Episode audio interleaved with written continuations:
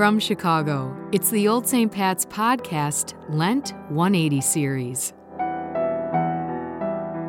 For each Monday in Lent, we'll be featuring a member or friend of Old St. Pat's who will offer a three minute reflection on a one word prompt taken from or inspired by the Sunday Gospel. After listening, we invite you to ponder this word in your own moment of prayer and reflection. The prompt for Holy Week is Passion. Hi, my name is Josh Goralski, and I'm a longtime member of Old St. Patrick's Catholic Church and also the founder and CEO of an organization called Unlocking Communities, which is a global social enterprise focused at economic empowerment and water filtration around the world. You may have seen us featured at Old St. Pat's several times in the last few years. The prompt for today is passion, as it is Passion Sunday and the week of the Passion. I just returned from a trip to Warsaw, Poland to deliver aid to over 15,000 Ukrainian refugees who are still living in Ukraine. And while I was there, I was able to do this work and partner with a longtime friend of mine whose name is Marta. And while I was there, I had the chance to reconnect with her and was reminded about passion on a whole nother level as Marta is currently a refugee. She is right now working in Berlin, Germany, but is from Ukraine and family is in Ukraine and doesn't know when she will get to see her family again.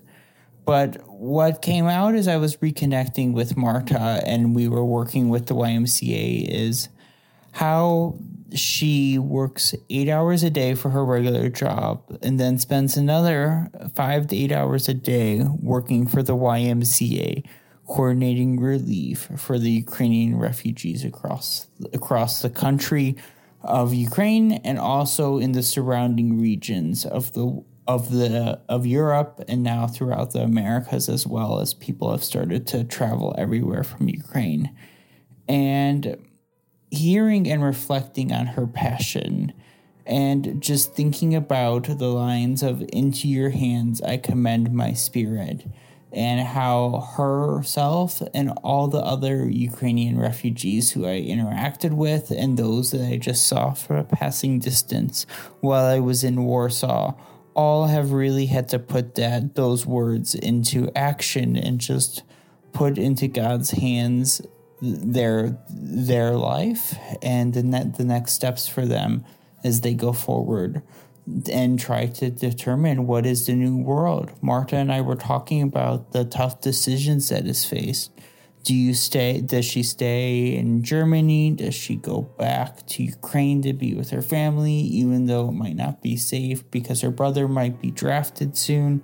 And just hearing the plight of the refugee is one that I think can really be equated to that of Jesus's passion and and this scripture reading from Palm Sunday and the journey that he is to take this week in the readings.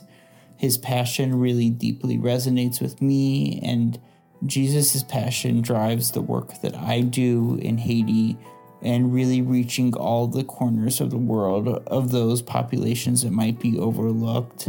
And definitely hearing firsthand from Marta of how dire the refugee situation is, and just passing on the streets thousands of Ukrainian refugees that are on a journey. Some of them know where they are going, and some of them do not. And I think that is something for us all to ponder today the clarity that we all know and our passion that we are following in life, and the parts of it which are unknown.